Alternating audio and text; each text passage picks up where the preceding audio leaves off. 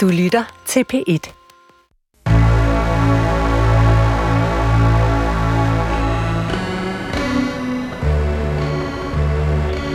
Du har ringet til Hemmeligheder på P1. Tak for din hemmelighed. Vi lover at passe godt på den. Jeg er gået fra min kæreste efter at have haft en affære med min kollega. Han er stadig sammen med sin kæreste. Jeg er helt knust. Du lytter til Hemmeligheder på P1. Jeg hedder Sanne Sigal Benmoyal, og jeg har netop afspillet den første besked fra den telefonsvar, som altid er åben. Det eneste, du skal gøre, det er at ringe ind med din hemmelighed på 28 54 4000. Og så kan du deltage i det fællesskab, jeg faktisk føler, vi efterhånden har. Og det er det, jeg måske er allermest stolt af på det her program i virkeligheden. Det er, at de har ingen alder. Eller det, har- det har I jo ret beset. Jeg har en alder, men I har ingen alder. Og når jeg siger det, så er det fordi, jeg kan høre, at I er fra alt mellem 18 til 102. Deromkring. Og det er jeg virkelig stolt af, fordi det betyder, at hemmeligheder ikke har nogen alder. Og det vidste vi jo egentlig godt. Men det er rart at få cementeret. Hemmeligheder har ingen alder. Så bliv ved med at ringe ind til det her program. I, øh, I udgør hele programmet, hvis jeg skal være ærlig.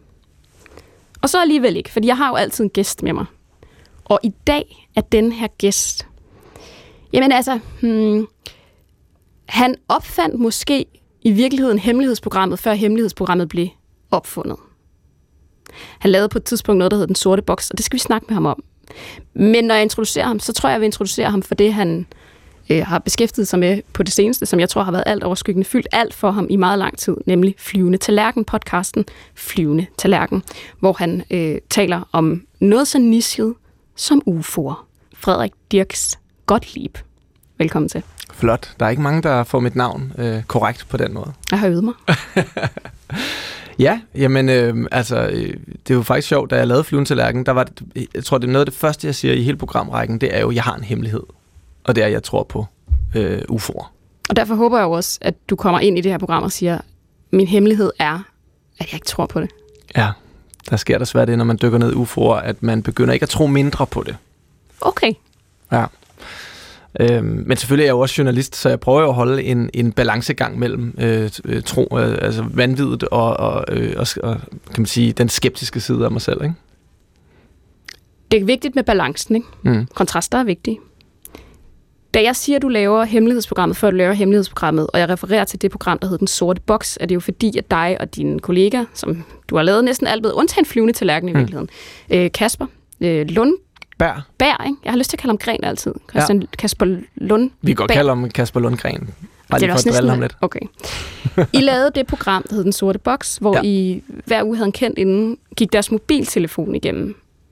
Og man kan yes. jo sige, at i, i den moderne tid er der måske ikke en større hemmelighedsbærer end mobiltelefonen. Mm. Hvad, altså ikke hvad er det vildeste, du har fundet, men, men hvordan var det at sidde med folks altså potentielle hemmeligheder? Det var en underlig magt, som jeg tror, vi slet ikke havde gennemtænkt, inden, altså, da vi lancerede programmet. Altså for det første vidste vi jo ikke, om der er nogen, der ville sige ja til at være med i det her program. Vi havde siddet og brugt lang tid på at udforme konceptet, øh, begyndt at prøve at øh, skrive rundt til nogle kendte mennesker, fordi de skulle jo have en vis kendtis, kendisfaktor, før det ligesom var sjovt at høre deres, øh, altså finde deres beskidte undertøj frem. Ikke? Øhm, så vi anede slet ikke, om, om vi nogensinde ville kunne lave et eneste program. Men, men, øh, men ret hurtigt fandt man ud af, at når man sad der med dem, og de modige gæster, der sagde ja, øh, sad i studiet, så var det faktisk næsten mere ubehageligt for os, end det var for dem. Det, skal, det var mere ubehageligt for jer, fordi I På skulle måde. forvalte det, eller I skulle... Det er jo fordi, du sidder med en gæst, og, og, og de har jo ligesom lagt tilliden over til os, kan man sige. Og lige pludselig sidder du med deres kæreste eje, øh, du ved, ikke menneskelige eje, som er den her mobiltelefon, øh, og, og, og man sidder simpelthen og støder på så meget snavs. Ikke? Altså, du går ind i slettede billeder, altså der er mange folk, der stadig ikke ved, at de, at de skal slette deres billeder to gange, og lige pludselig så ser du nøgenbilleder, du ser alle mulige ting, ikke? du ser ubehagelige sms-udvekslinger, du ser Øh, altså hvis du går ind og søger på et navn i sms, ikke? altså hvem ved om der er lige en, der har fået en sviner, eller... Og de sidder der på dig med sådan nogle håbefulde øjne og kigger, og ved ikke, hvad du ser. Og du sidder ligesom og skal vurdere, hvor meget af det her kan jeg sige højt? Hvornår er jeg også ude i at krænke en tredje part? Hvornår kan jeg lave et program, der hele tiden går på øh, altså balancen mellem øh, at finde det snavs, vi jo lidt håber på, uden at gå for langt. Så det var, altså, det var et meget intens program at lave. Der må jeg jo sige, det kan jeg jo godt relatere til. Ja. For hvad, at være hemmelighedsfacilitator, eller være den sorte boks-facilitator, det er jo en, en magt, kan du sige. Også det der med, at du kan bruge den, og så er det jo, så er det jo godt, men du kan også misbruge den. Mm. Og det er jo... Øhm, altså det er, som du siger, det er intenst. Men det er jo også hele tiden grænsen. Altså fordi det, programmet, tror jeg også, har rykket ved grænserne ikke hele tiden, mm. for hvad du finder, og hvor langt kan du gå. Så det er jo, altså det er jo noget med at lige hele tiden huske at kigge sig selv i, i spejlet, ikke? Jo.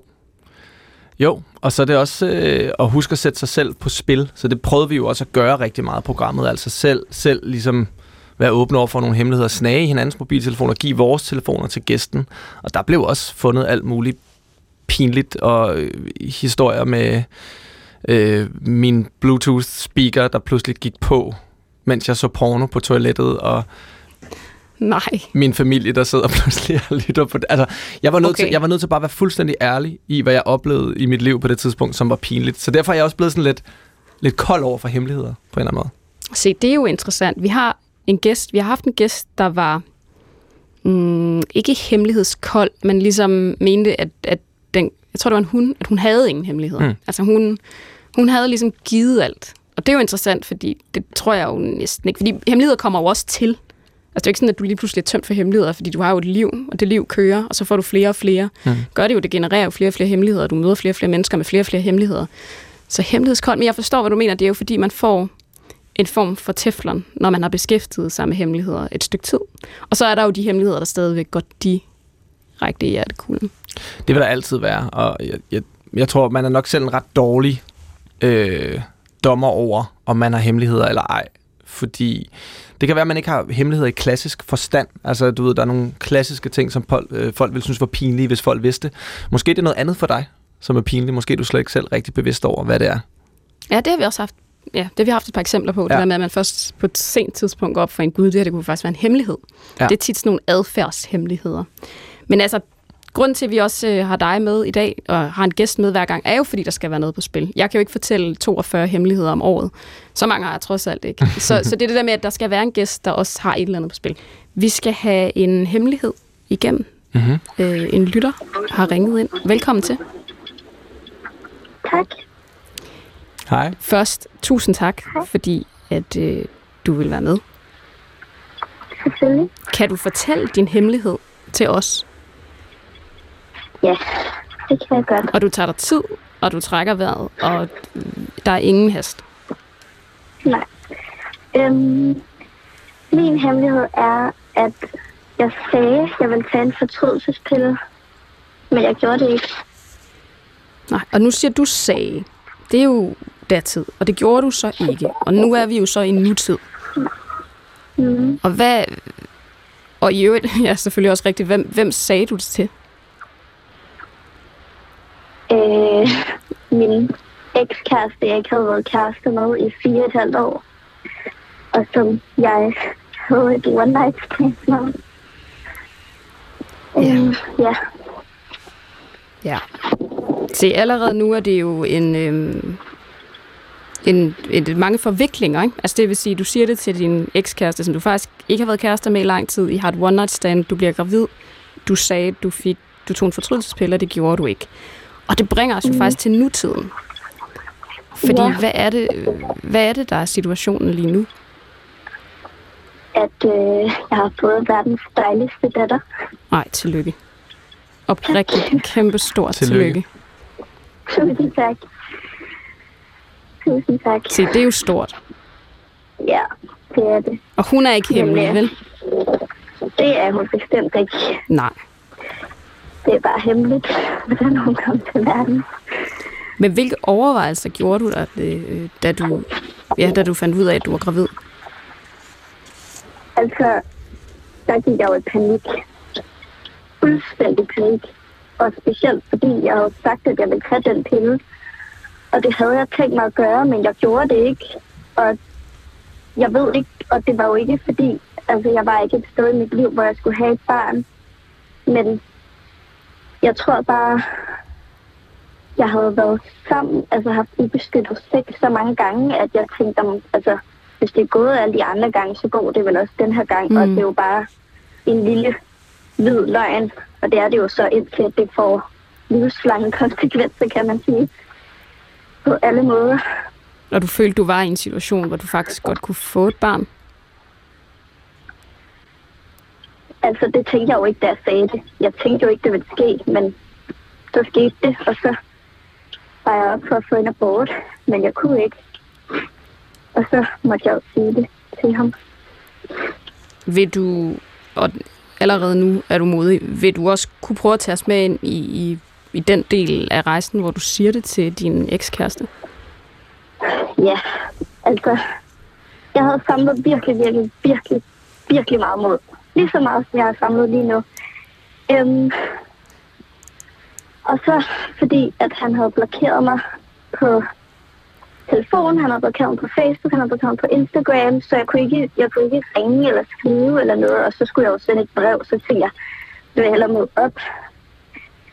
Så jeg mødte op og ringede på, og så, øhm, jeg tror, jeg ved ikke, om han havde bestilt en pizza eller et eller andet.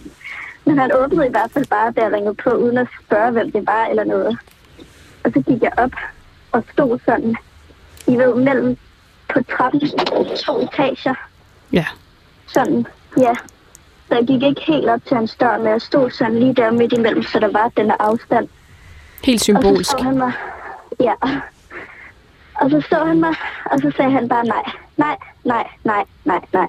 Aldrig, aldrig, aldrig. Du skal aldrig komme her, du skal aldrig tale til mig, aldrig se dig igen. Øhm, Altså han siger nej til noget, han ikke ved.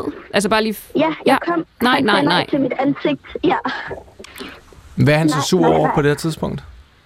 Jeg tror, at det er fordi, at han godt vidste, at jeg ikke havde taget den her pille. Eller det var det, men han vidste ikke, hvad det var, jeg ville fortælle. Men jeg tror bare, at han var bare vred over, at jeg ikke havde sendt et billede af den pille. Og så sagde jeg bare nej, nej, nej. Og så sagde jeg, okay, det er fint nok. Jeg forstår godt, du har lyst til at tale med mig, men jeg skal snakke med dig om noget, og det er så vigtigt. Og vi bliver nødt til at tale sammen, men det ville han ikke. Og så spurgte jeg, om han var sikker.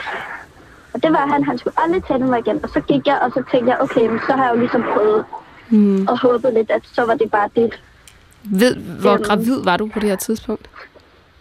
meget kort hen. Jeg var otte uger eller sådan noget. Ja. Øhm, og så ringede han så til mig, havde unblocket mig og ringede til mig og spurgte, hvad det var. Og så sagde jeg, at jeg var gravid, og så græd han bare, og græd og græd og græd og græd og græd og græd og græd, og sagde, at jeg havde udlagt hele hans liv, og, og det var forfærdeligt, og jeg har aldrig haft det så dårligt i mit liv, og det er det værste, jeg nogensinde har gjort, og jeg siger altid, at man skal altid holde, hvad man lover.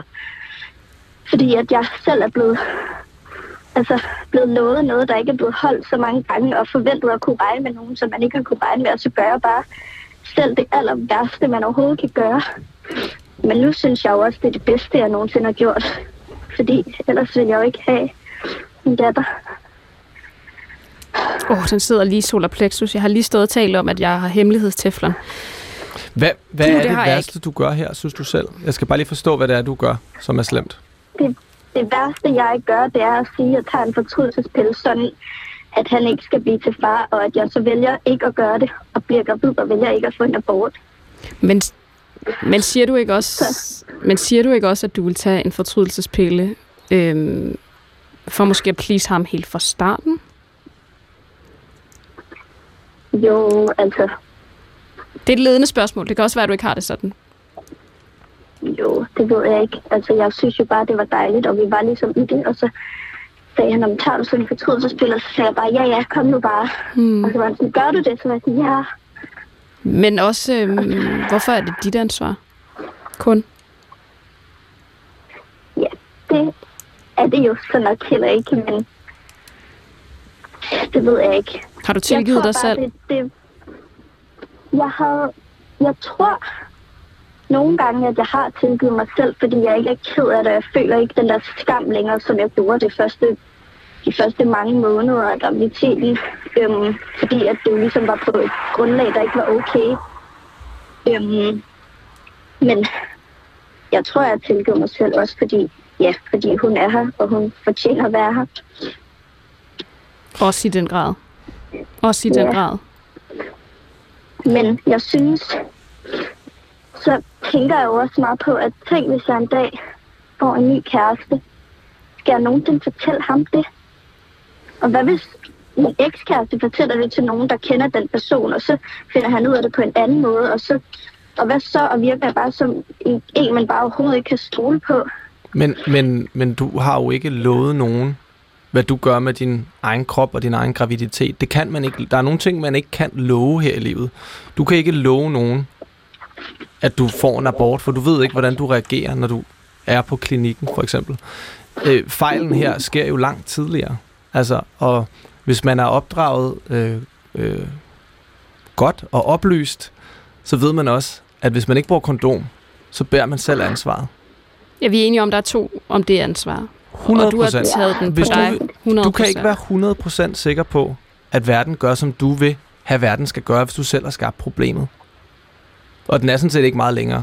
Og jeg kan godt sætte mig ind i at være en ung mand, der synes, at det her det føles rigtig uretfærdigt. I get it. Måske vil jeg selv være lige så øh, uansvarlig og, og, og hyklerisk i den situation. Men det er ikke dig, der bærer det her ansvar.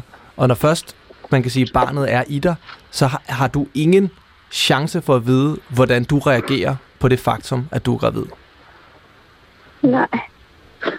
Og må jeg også i øvrigt sige, at du har stået meget, meget selv med noget, der er meget, meget stort, hvor I skulle have stået to, uanset udfaldet.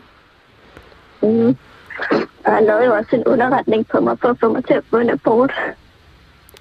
Så det er jo... Så jeg var på socialforvaltning, og jeg blev... Og jeg skulle overvåge af en eller anden familiebehandler i flere uger. For at bevise, at jeg var en god nok mor. Jeg vil bare lige sige, Men hvem, det var jeg. Hvem bærer rundt på den store hemmelighed her? Det er, for mig at se, er det ikke dig. For mig at se, så har han en hemmelighed, når han bliver ældre og mere moden, og bliver udfordret lidt på sit synspunkt. Øh, så er det faktisk ham, der vil stå og være, hvor var jeg for dig, og hvor var jeg for mit barn.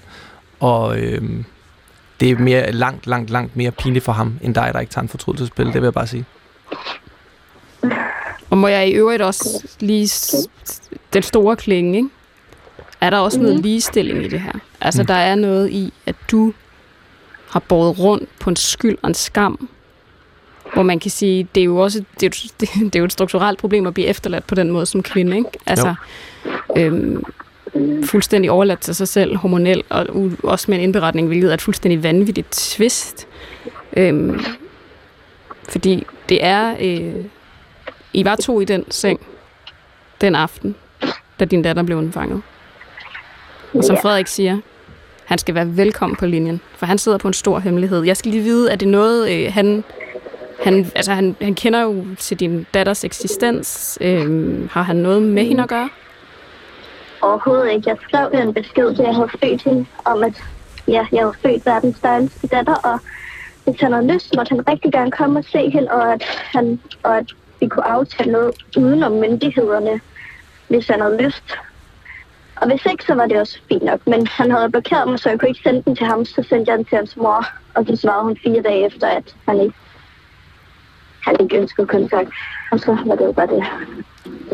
Altså mange folk i din situation vil slet ikke give ham muligheden for at blive et del af det her barns liv. Altså den dør vil være lukket for længst. Jeg synes, det er meget, meget stort af dig, at du for dit barns bedste øh, byder ham velkommen ind i, i jeres liv. Øh, det er absolut ikke noget, du skal føle dig forpligtet til, fordi han har ligesom forspildt sin chance. Ja. Hvor mange kender til den her hemmelighed? Mm. Min venindes mor, der er så med til fødslen. Nå, hvor fint. Øhm, ja, og øh, nogle af mine veninder. Ja. Ellers er der ikke nogen, der ved det. Jeg føler ikke, jeg kan fortælle det. Men det er også lige meget nu. Du kan godt fortælle det her. Det er ikke en hemmelighed. Altså øh, længere. Øh, og jeg synes ikke, faktisk... Man må nogle gange spørge sig selv i, hvad, hvad, hvad, hvad gør, at jeg selv kalder det for en hemmelighed, i stedet for en fejl, eller en fortalelse, eller, øh, eller ikke engang det. Hvad er det, der gør, at jeg kategoriserer det som en hemmelighed? Det er jo, fordi nogle andre har fortalt dig, at du har handlet forkert, gennem at blokere dig, gennem at, at sige, at du er forfærdelig, gennem at græde og være trist på sine egne vegne, i stedet for at tænke på dig. Det er derfor, det er blevet til en hemmelighed. Der er ikke noget galt i at sige, ja, jeg lovede ham at tage en fortrydelsespille, men da jeg skulle til at tage den, der føltes det faktisk forkert at proppe det her i mig. Det, det, det er bare ikke din skyld, og det bør ikke være en hemmelighed. Nej. Var du nervøs for at ringe herind? Ja, meget. Jeg ringede jo også først om natten. Det gør I faktisk oftest. Det er du ikke alene om. Der er åbne sluser om natten. Øhm, jeg tænker, var du bange for, at vi ville fordømme dig, eller?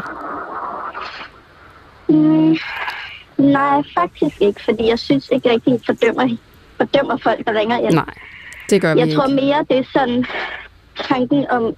Ja, så det var jo sådan det rare ved det, at, at vide. Altså, at man ikke vil blive fordømt af jer, men jeg tror mere sådan... Det er svært at sige højt, og så også tanken om, at folk skal høre det. Og sådan, ja, og hvad de så ikke tænker, det kan man jo ikke. Jeg tror heldigvis langt de fleste øh, mennesker tænker som Frederik og jeg. Jeg lægger næsten hovedet på blokken, og vil faktisk kun støtte Frederiks øh, faktisk forklaring eller idé om, at, at det her, det er, ikke en, det er faktisk ikke en hemmelighed. Altså, øh, du skal faktisk bare sige det, og så vil jeg bare sige, få al den hjælp, du kan få. Al den støtte, for jeg tror faktisk, folk er klar til at give dig den. Ja, Jeg tror også, der er noget strukturelt i det her, som, som er større end, end, end den her case og dig og alt det her. At der, der er et eller andet med som kvinde, at man, man føler, at man bærer et større ansvar, end man gør. Og jeg tror, der er et forældet syn på nogle af de her ting, som stadig gør sig gældende åbenbart hos de helt unge, kan jeg jo så forstå. Øhm, og jeg vil bare sige, at, at når man bliver lidt ældre, øhm, så ser man meget anderledes på de ting. Øhm, og det er også nogle strukturelle ting, som er ved at ændre sig. Altså, vi er også ved at forstå, at kvinden kan ikke bære det her, bære det her ansvar. Mænd kan ikke gå og sige, jeg vil ikke i hvert fald ikke tage noget øh, prævention, og, eller ja, en p-pille til mænd lyder åndssvagt. Jamen, så udelukker du også bare øh, det her komplet, den her komplette øh, følelse af kontrol. Det gør du. mm, trækker lige vejret alle sammen med dig. Øhm, og så ønsker vi dig jo egentlig bare tillykke med livet, fordi du har øh, født livet. Og øhm, ja, det stod han heldigvis ikke i vejen for. Så tillykke med det. nej. Kæmpe tillykke. tak. Lad være at gøre det, til, det her til en hemmelighed i dit liv. Okay, Men også fordi problemet er, at hemmeligheder afler hemmeligheder. Øhm, Ja. Så øhm, ja, jeg tror, du, jeg tror, du skal bare sige det, som det er. Fordi de fleste folk vil virkelig forstå, og dem, der ikke vil, er ikke værd at spille tid på. nej. Det var det, man gør det. Og tusind tak, fordi du har ringet. Tusind tak. Hej, hej. Hej. Hej. Du kan godt mærke, det er et vildt program. Ej, det var helt vildt. Fordi at få lov til at få et indblik i folks skæbner derude, ikke? Du gør det jo også, hvad du bor i København, du tager bussen, du tager metroen, du, altså, du ser jo folk, du står med dem nede i, du handler sikkert i Irma, du står sammen med dem hver dag hele tiden, og du aner ikke noget om dem. Du tænker bare en sød lille pige og en mor, ikke? Og man Jo. aner ingenting. Men, men det er også derfor, det er et vigtigt program, fordi prøv at tænke på, hvor vigtigt det er, at hun siger det her højt. Og hun kan få afkræftet, at det er noget, hun skal gå og skamme sig over resten af sit liv. Det her, det kunne sætte sig i hende så dybt, at hun aldrig nogensinde vil glemme det. Altså, det er bare så vigtigt, at vi, hvis vi har en hemmelighed, altså folk er altså ikke så hurtige til at fordømme en, som man tror. Men det er fordi, når du sidder med din hemmelighed, nu er det her jo selvfølgelig også en af de større, men mm. stor eller lille, den bliver kun større op i dit hoved. Det kan være, at den er stor. Det, vi har haft mange ting igennem på det her program. Men den bliver kun større af ikke at dele den. Ja. Og den bliver kun farligere. Også fordi du jo ikke, hvis du ikke deler, får du ingen hjælp. Nej. Nej, og, og man har altså en tendens til at se, være en rigtig, rigtig dårlig dommer over sig selv. Øh, man har nogle forfærdelige stemmer inde i hovedet, som siger nogle helt forfærdelige grimme ting. Som... Som du er den hårdeste dommer. du, altså hvis du tog den stemme, der taler til dig selv en gang imellem, og overførte den til dit barn, hvis du tog den stemme, satte over på en anden person, og den så snakkede til dit barn, så vil du blive forfærdet over, hvad det er, vedkommende siger til dit barn. Så en gang imellem er man simpelthen bare nødt til at være lidt blidere ved sig selv. Og så, øh, så sige de, de her ting højt. Folk vil som regel gerne hjælpe og forstå. Og det øh, var det her et virkelig godt eksempel på. Helt vildt.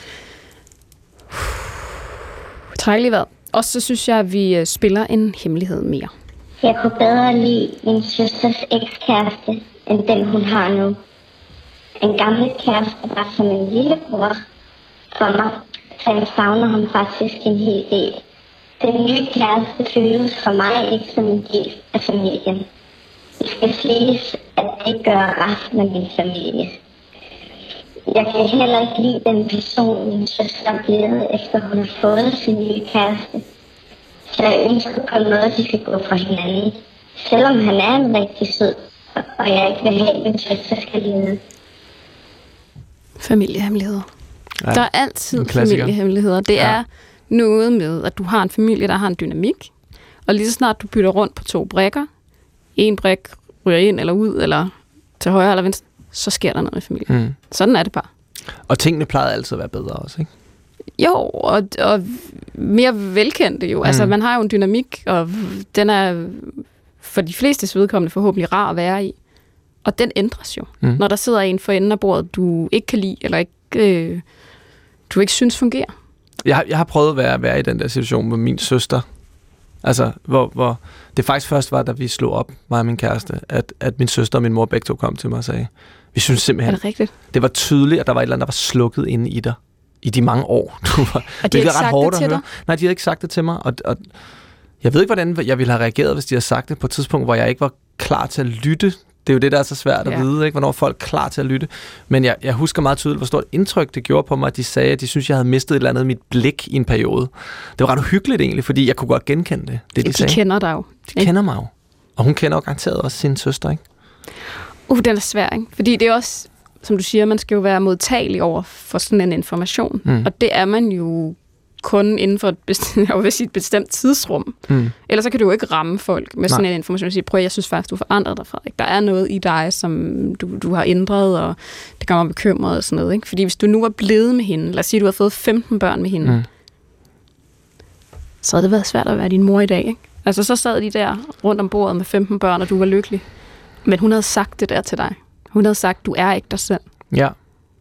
Men, men måske skal man ikke være så bange for det alligevel. Måske skal det ikke være så sort-hvidt. Måske skal det ikke være sådan, jeg synes faktisk, I skal gå fra hinanden, fordi jeg synes faktisk, du er blevet et forfærdeligt menneske, efter du...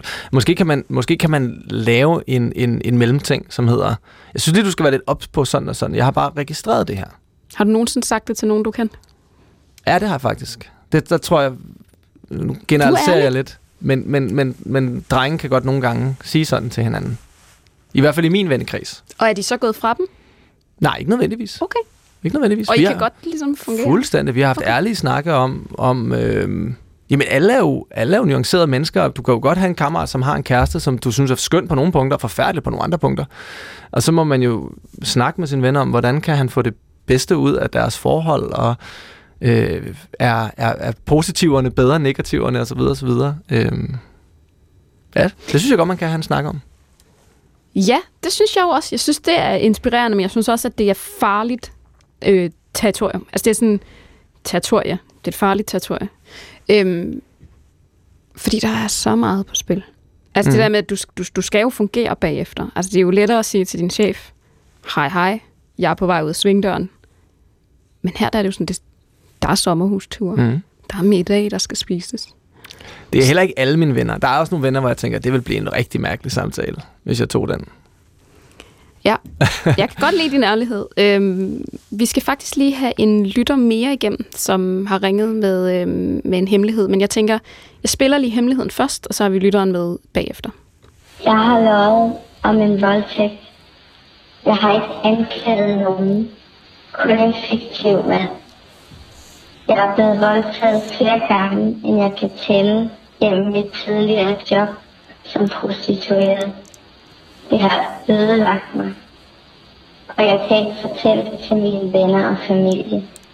Derfor kan den her fiktive voldtægt gå ind og give den forståelse og omsorg på min nærmeste, som jeg har brug for til at komme i, igennem det, der i virkeligheden er sket. Velkommen til programmet. Jamen tak. Jeg tænker, altså nu siger du jo i hemmeligheden, øh, at du er prostitueret. Er det et ord, du foretrækker at bruge? Altså skal vi bruge det ord? Ja, det, det må du gerne. Øh, selvom at det skal ikke forstås sådan, at andre ikke må. kalde det sexarbejder, hvis de har lyst til det. Ja, for det er jo, det, du siger, det er det, vi kalder det nu, mm. men, det, men det kalder man det jo oftest øh, sexarbejder, men, men det er ja, ikke det ord. det er ikke så politisk korrekt, men øh, det er mere fordi, at jeg ikke forbinder det med noget positivt. Empowerment eller noget. Altså i forhold til Fordi- det job. Ja, fordi Ja. At, øh, det, det var ikke noget, jeg havde lyst til, hvor jeg tænker, sexarbejder, det klinger mere af en, der er, er glad for sit arbejde, så at sige. Det giver mening. Mm. Øhm, nu altså, hvor, vi tager jo det her, vi er næsten nødt til at tage det i bidder, tænker jeg. Øhm, Ja. Ved folk omkring dig, at du har øh, været prostitueret? Det er der kun nogle psykiatere og sådan, der ved. Ja. Men de ved så til gengæld ikke noget om den her anmeldelse. Og nu, altså, jeg tænker, måske skal vi også, skal vi have en, skal vi have en lille, hvad kan man sige, indføring i, hvordan du overhovedet kommer ind i det her erhverv, for måske at forstå situationen? Øhm, ja, det, øh, det starter med, øh, med sugar daters, og det er ikke af, af nød eller interesse for, for penge og sådan.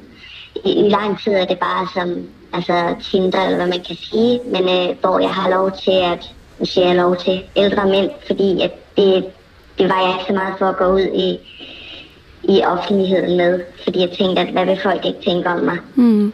Men øh, så, øh, det, så bliver det hurtigt til de forkerte ting. Øh, ja, ren prostitution. Og og det, det er det mest er alt øh, det der daters. Og det er der nok mange, der vil sige, det ikke er. Det ville jeg også selv have sagt, da jeg var i det. Men man lyver for sig selv og lyver for andre.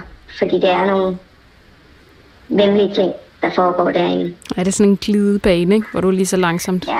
overskrider dine egne grænser? Og det er det, jeg tænker, det er måske også det, der er ophavet til hele hemmeligheden. Det er, at du overskrider dine egne grænser øh, langsomt? Eller hvordan, hvordan går det op for dig, at du overskrider de her øh, grænser?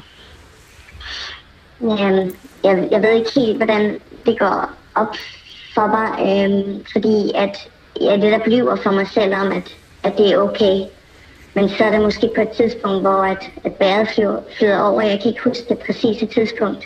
Men der er et langt stykke tid, hvor jeg gør det, hvor jeg er bevidst, at, at det her det er alt, alt for meget, og jeg kan ikke lide det, og jeg vil ikke. Men jeg havde brug for penge, fordi jeg kom i penge ned. Ja, det er jo også der, hvor den bliver den bliver svær, ikke? Altså, fordi så kan man, Nå, men hvorfor stopper, hvorfor stopper man ikke? Jamen, det er der jo mange grunde til, og en af grundene er jo også faktisk, der er et økonomisk incitament til at fortsætte, ikke? Ja, jeg ville ønske, at jeg aldrig havde gjort det. Ja. Jeg ville også synes, at vi kunne du skrue tiden tilbage det? for dig. Så, så er der nogen, der overvejer at gå ind på den side, der lytter med, så lad være, lad være, lad være. Mm. Se, det er det, hemmeligheder på PET skal kunne. Fordi det, her, det er en hemmelighed, der opfordrer til ikke at få den her hemmelighed. Det er stærkt. Øhm, den her fiktive overgrebshistorie, som jo, hvad kan man sige, dækker over alt det, du har øh, oplevet, og de her følelser, du bærer rundt på.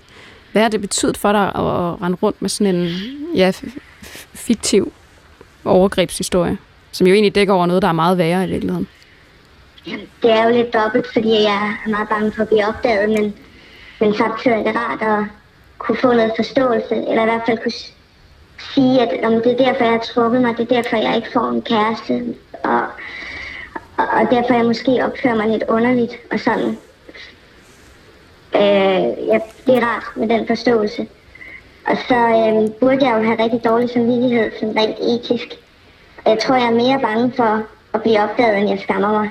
Fordi at, at på en måde er det ikke løgn. Og jeg tror, hvis jeg fortalte sandheden, ville det gøre meget mere ondt på mine nærmeste.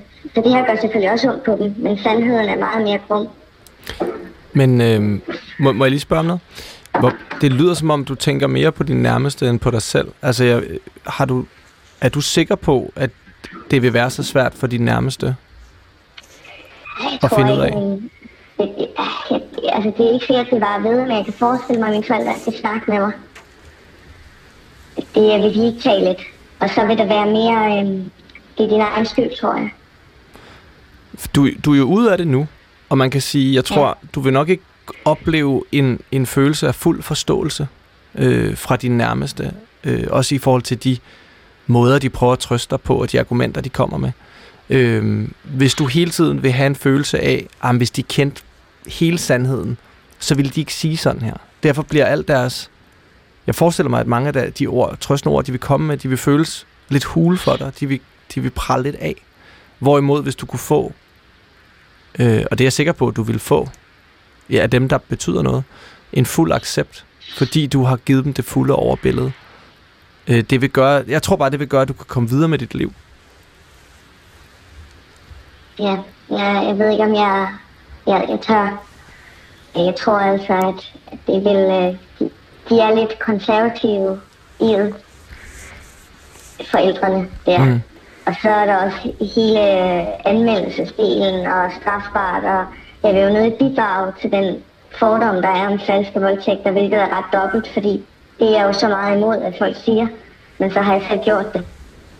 Jeg tænker også den der, som jeg egentlig godt forstår, hvordan opstår, altså en fiktiv overgrebshistorie, for netop at få Ja, for at få noget omsorg, som jo i virkeligheden... Altså, jeg har jo lyst til bare at gå ud af radioen, finde dig, give dig verdens største kram. Jeg ved ikke, det kan du nok ikke bruge til noget, men det er jo den følelse, man får. Bare, det, bare du siger, det lyder rart. Nå, det er godt. Altså, det, det, altså, omsorgen her inden for studiet er kæmpestor. 100. Og jeg tænker, den fiktive overgrebshistorie, øh, jeg har næsten lyst til at sige, at den er næsten ikke nok, vel? Altså, kan den, kan den reparere noget af al den smerte, udfylde det store, tomme hul? Ja, jeg, jeg er lidt bange for, at der ikke er noget som helst, der kan. Så spørgsmålet er, hvor meget det vil nytte. Måske skulle jeg bare finde en terapeut, jeg sagde sandheden til, og så få det lidt ud der.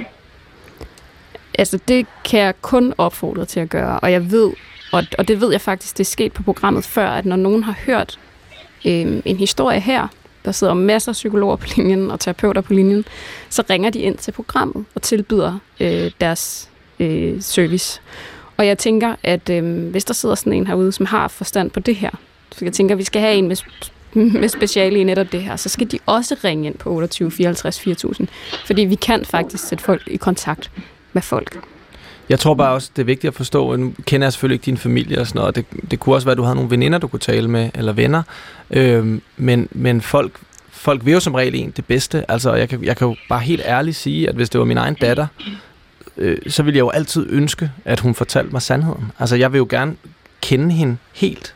Øh, jeg har jo ikke lyst til at kende en, en, en forkert version af hende, som gør, at jeg ikke helt forstår, hvorfor hun er, som hun er. Som du også sagde tidligere, øh, Sanne, altså at, at hemmeligheder avler hem, øh, hemmeligheder. Ikke? Så først var hemmeligheden, at, at du var prostitueret, og så blev hemmeligheden nu, at der er en falsk øh, voldtægt.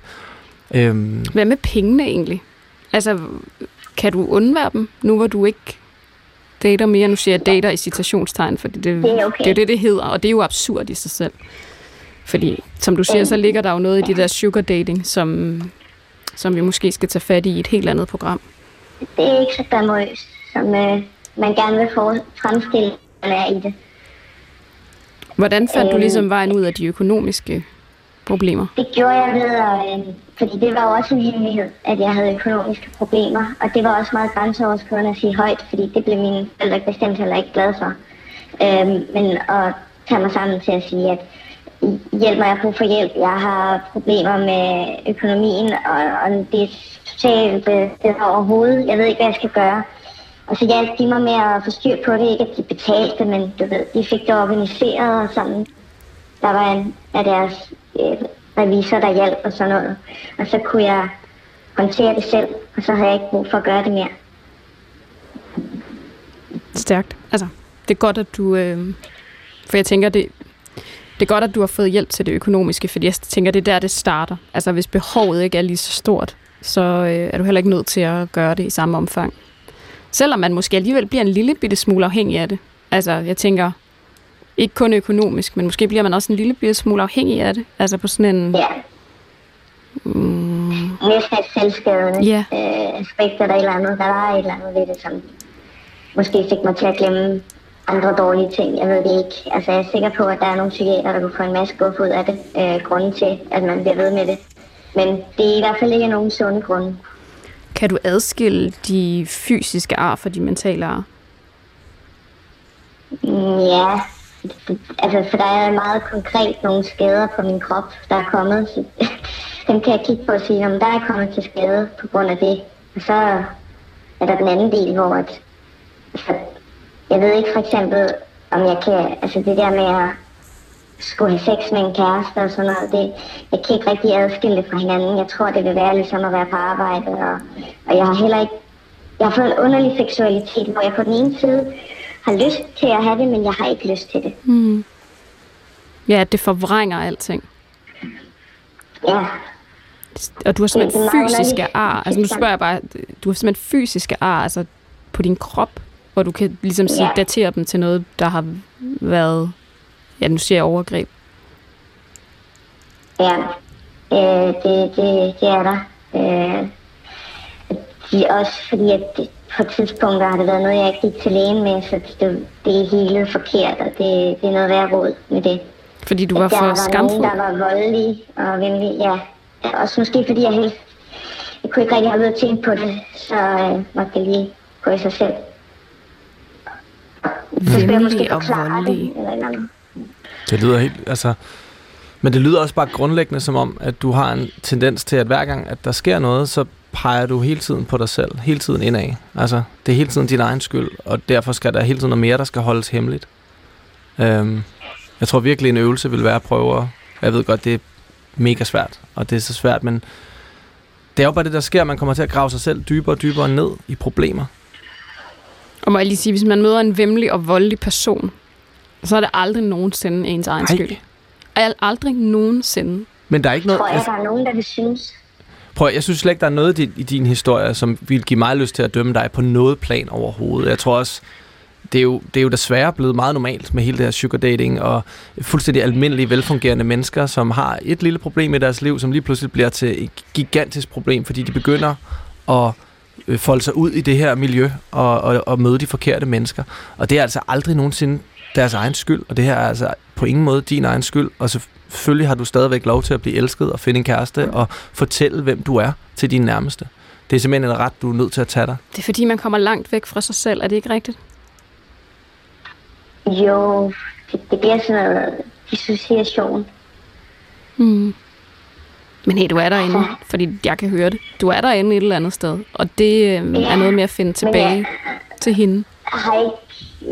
Ja, det er et meget godt billede på det, det der med ikke at være der, fordi jeg kan ikke helt leve med, er mig, der er i den her krop. Det, der er jo blevet gjort ting og sager ved den, sådan, at så er det lidt et fængsel. Mm. Så, så, så har man... Ja, så prøver jeg ikke at tænke meget på det, og det er jo en kliché, det der med skyld og skam i forbindelse med voldtægt. Mm. Men og selvom jeg ved det, for jeg har fået at vide hele mit liv, at øh, det kommer man måske til. Det er der nogen, der føler, og det er ikke rigtigt. Men så er det måske op med min fornuft på en måde, det er rigtigt, men jeg kan ikke lade være med at føle det. Det er en kliché af en årsag, det der med skyld og skam og voldtægt. Det er jo fordi, det er rigtigt. Altså det er jo fordi, at det er sådan, de fleste føler, når de har været udsat for et overgreb. Derfor er det blevet til en kliché, men det er fordi, det er rigtigt. Det er fordi, man føler sig skyldig. Man føler sig skamfuld. Og det er jo også det, du på mange måder sætter ord på. Og så siger du så også lige, at du faktisk føler, at du er fængslet i din egen krop. Ikke? Og du kan sidde og se på de ar, som nogen, og nu siger jeg nogen, har påført dig. Jeg siger ikke, du har påført Ja. dig, men nogen har påført dig de ar. Og det er ikke dig selv. Men det er da klart, at du, det er den følelse, du, du, du sidder tilbage med. Det er, at dem har du påført dig selv. Og øhm, der kan jeg kun virkelig opfordre, første gang jeg gør det i programmet, at nogen på linjen, der ved mere end Frederik og jeg, ringer ind og Mm. tilbyder dig en eller anden form for hjælp. Fordi det skal du have. Mm, Tak. Det er nogle meget... Som alle de ting, I øh, siger, øh, har sagt, det er, det er rart at høre. Tak skal I have for det. Jeg kan love dig for, at vi ikke er de eneste, der vil sige sådan, hvis du begynder at åbne mere op, og begynder at forene dig med din historie og dit liv, som både har, også har rummet alle mulige gode ting. Men, men livet har begge sider. Altså, vi begår alle sammen fejl, og havner nogle forkerte steder. Jeg har begået så mange fejl i mit liv. Og jeg har været heldig, at de ikke har haft større konsekvenser. Men, men når det så er sket, så det gør vi alle sammen. Og du har givet den version af sandheden, du har været klar til. Og, jeg, og, og, jeg, og vi skal prøve at finde ud af, hvordan kan du blive klar til at give den rigtige version. Ja, jeg var glad for, at mig mod til. Man kan godt blive en lille bitte smule paranoid, meget. Jeg er bange for mange mænd. Altså, jeg ved ikke, det jeg, jeg føler, jeg kan sortere i, selvom jeg selvfølgelig ikke kan. Så ser jeg måske tre forskellige på gaden, og så er det ligesom om, jeg kan se ham der. Han er en af dem. Mm. Han er en af dem, der bruger det, den, de piger. Er der et kar- det er også for det er ikke en type. Nej, det fordi det. vi, det er alle typer overhovedet. Nogle gange er det bare som om, man kan se det. Ondskab i deres øjne, men det er ikke logisk. Så, så, bliver, så bliver jeg bange. Ja. Du skal have det her... Øhm, den her historie skal deles med nogen, der ved noget om lige præcis det her. Og det øhm, håber jeg, at du får efter at have talt med os. Tusind tak, fordi du vil være med. Tak for, at jeg måtte. Jeg har gjort en forskel. Tusind tak, fordi du var modig at fortælle din historie. Det var så lidt. Frederik, du har jo også en hemmelighed med i dag. Det har jeg. Øhm, altså, ret tidligt i mit liv, der oplever jeg at få- angst. øh, og levede så med, med, med angst sådan ret intenst i starten af 20'erne. Og det, det er ikke min hemmelighed i øvrigt, fordi at, øh, det har jeg også været ude at snakke om offentligt før. Øh, det synes jeg er ret vigtigt. Men, men det gjorde i hvert fald, at jeg fik sådan en meget åben personlighed. Sådan en, jeg fandt ret tidligt ud af, at hvis jeg går og holder ting øh, skjult, så bliver jeg syg af det, simpelthen. Altså, sådan en personlighed har jeg. Det kan jeg simpelthen ikke gøre. Og på det tidspunkt var der nogle ting, jeg holdt skjult omkring mit liv og mine forældre og nogle ting og sådan noget. Øhm, men, men, men det, som har hobet sig op inden i mig, og som jeg ikke rigtig har talt om før, det har været, øh, altså, at jeg sådan en, faktisk har sådan en daglig, daglig frygt for øh, sygdom. Ja. Altså, at jeg faktisk næsten dagligt i hvert fald, Altså sådan sygdomsangst. Galopperende sygdomsangst. Øhm, og jeg har prøvet at finde lidt ud af, hvad den bunder i. Altså, øh, fordi bunder den i dødsangst? Det ville jo være sådan det yeah. klassiske at sige. Jeg, jeg mistede jo også min far meget pludseligt og sådan nogle ting, og det er også noget, der er kommet meget efter, han, han forsvandt. Øhm, men det, det gør det faktisk ikke. Jeg er ikke specielt bange for sådan at flyve. Jeg er ikke så bange for den der pludselig død. Nej. Det er mere, altså, sygdomsangst har jo mange udtryk. Altså, man kan jo næsten, jeg tror, den har, den har sådan fysiske udtryk. Ikke? Altså, man kan jo blive, man kan tro, man lider af alt muligt. Er det, ja, det, det, det, det er mere sådan, Altså hvis jeg hører nogen fortælle mig om en sygdom, de har fået, eller nogen, der lægger et opslag ud på Facebook om, at de har fået kraft, eller et eller andet, Ja. så suger jeg det. Altså så spejler jeg mig selv fuldstændig og tænker, det har jeg nok også det der. Og lige pludselig kan jeg genkende alle symptomerne. Og jeg tror i virkeligheden, at det, det bunder i, det er mere frygten for et sygdomsforløb. Altså det er Mm. mere frygten for faktisk at skulle vise mig selv fra en, i citationstegn, En anden svag side, hvor jeg ikke kan være perfekt og Ja. kan gøre alting det er et øh, til, til, til 12-tal, ikke? Ja, kontroltabet i det. Øhm, og øhm, og det, det leder mig nok i virkeligheden hen på min egentlige hemmelighed, som er, at jeg har sådan en konstant... Øh, at jeg i virkeligheden har professionelt set meget, meget lidt øh, tillid øh, til mig selv, eller tro på mig selv. Så også hvis du vil blive syg, og du vil blive taget alt, altså dit arbejde er jo også din stolthed. Ja. Sådan kender jeg dig i hvert fald. Mm. Øhm, og hvis du bliver syg, så vil det også blive taget fra dig. I hvert fald i en periode. Måske, mm. man ved det ikke. Og hvem er du, hvis du ikke laver det, du gør, og ikke... Ja. Altså, du kan ikke rigtig adskille arbejdsmennesket og privatmennesket, Frederik. Altså, det er ret svært. Øhm, jeg prøver virkelig på det. Øhm, men jeg er også vokset op midt i min forældres tegnestue, og har set, hvordan de levede og åndede deres arbejde dag ind og dag ud. Og det er ikke noget, de nogensinde sådan har lært mig aktivt, men de har bare vist mig, at du kan godt have et sjovt arbejde, som du kan forbinde med dit privatliv, som ikke behøver at være så opdelt.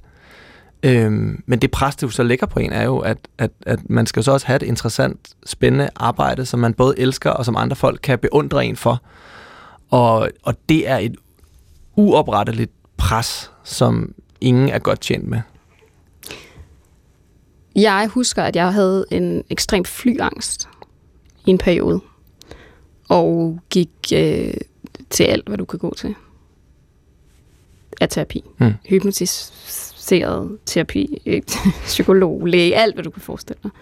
Og der fik jeg på et tidspunkt at vide det der med, at der ligger også noget i det der med, at hvis du er bange for at falde ned, så måske følte jeg, altså, det er, det er jo ikke sikkert, det er, det er rigtigt, vel? Men der blev fortalt, det blev fortalt mig, at det måske også handlede om, at jeg ikke følte, jeg havde opnået det, jeg ville.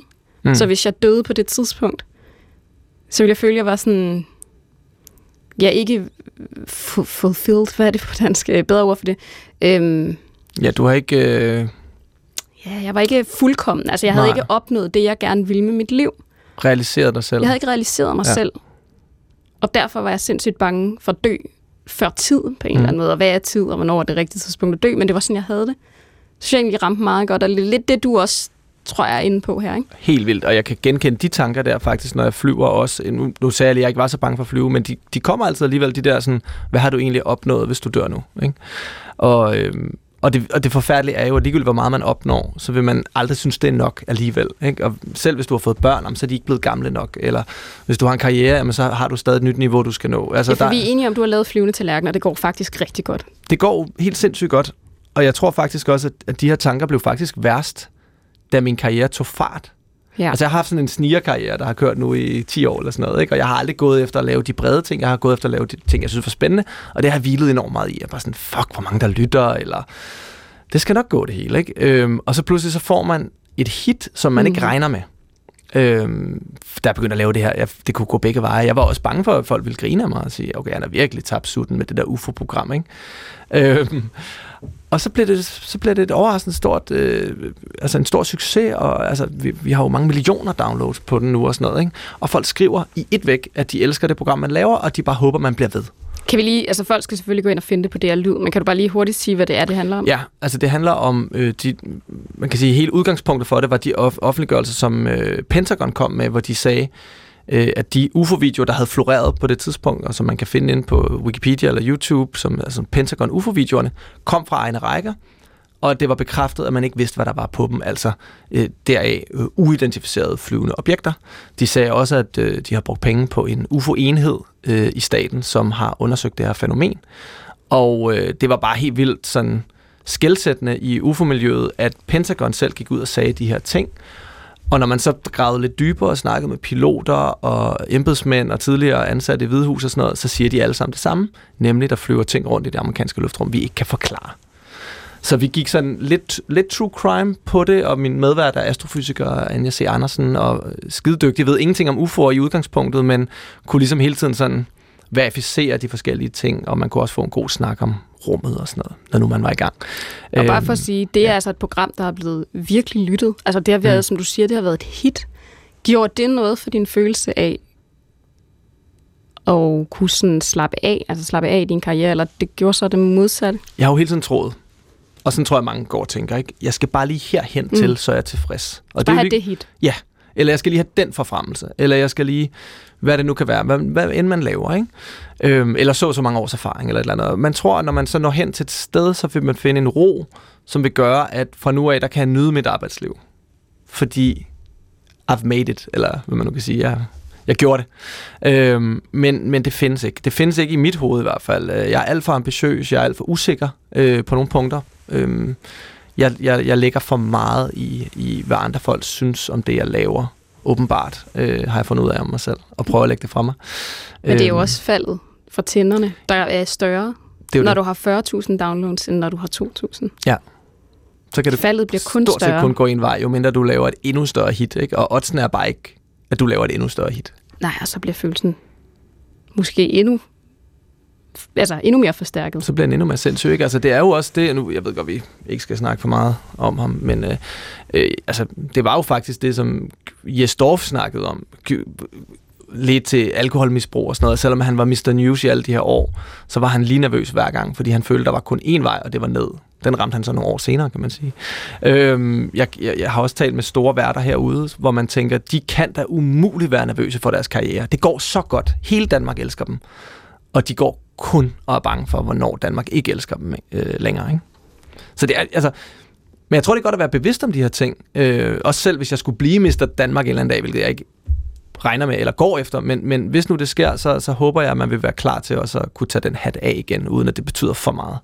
Og se, hvis du kender den her hemmelighed, som jo i bund og grund også handler om forfængelighed, Mm og det tror jeg alle gør, hvad, vi, om, hvad end du gerne vil have et hit, eller du gerne vil have en forfremmelse, som du siger, eller gerne vil have anerkendelsen, så øh, skal du ringe ind til det her program på 28 54 4000. Fordi når man ringer ind til det her program, når man har hørt en hemmelighed, man godt kan genkende, så føles det trods alt lidt mindre ensomt at være den, der har fortalt hemmeligheden.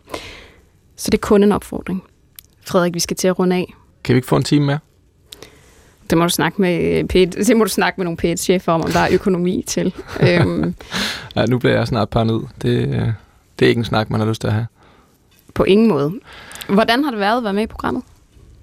Det har været helt vildt. Altså, jeg, jeg er fuldstændig blæst bagover. Altså, blæst om kul over, øh, hvor seje de her folk er, der ringer ind og fortæller om de her ting her.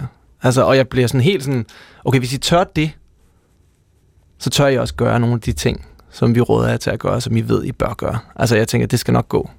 Ja, du tænker, at det at ringe ind er vildere, end at tage det næste skridt? Eller det er måske et skridt på vejen til at Jeg tage det tænker næste bare, at det skridt? viser, at de vil rigtig gerne ud af den situation, de er i. Og det er det vigtigste. Det er, at nogle gange skal man finde ind til den der sådan, fighter ind i en selv. Det lyder super corny, I know. Men nogle gange skal man finde ind i den der, der siger sådan, nej, jeg vil ikke finde mig i, at det skal være på den her måde. Og det er det, der er med hemmeligheder. Det er, at nogle gange øhm, skal de fortælles. Og man Det kan høre, at nogle af dem gerne vil fortælle dem.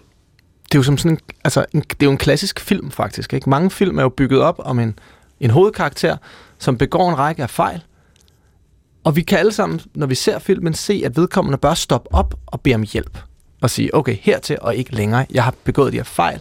Jeg skal ud af det igen. Men de bliver ved med at begå flere fejl, fordi de bliver ved med at en hemmelighed dækker over en anden, og sådan kører det bare, ikke? indtil de til allersidst måske alligevel får rettet op på deres liv. Ikke? Og det, det, det er sådan, ens eget liv kan føles nogle gange, også når man kigger tilbage på det med noget af det, den skam, man har gået med, da man var, især da man var rigtig ung, ikke? hvor man tænker, shit mand, hvis jeg kunne have prikket mig selv på skulderen og sagt, det der, det er altså ikke din skyld. I vil gerne fortælle os hemmeligheder. Frederik, du har allerede fortalt en hemmelighed. Øh, tusind tak, fordi du var med i dag. Det var meget fascinerende. Tak fordi jeg måtte. Og I skal blive ved med at ringe ind med jeres hemmeligheder, fordi, som Frederik lige sagde, vi kan høre, at I gerne vil fortælle dem. Ring ind på 28 54 4000, og tak fordi I lyttede med.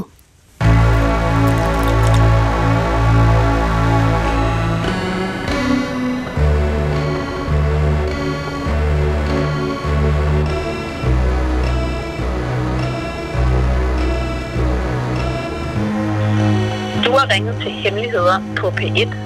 Tak for din hemmelighed. Vi lover at passe godt på den. Gå på opdagelse i alle DR's podcast og radioprogrammer. I appen DR Lyd.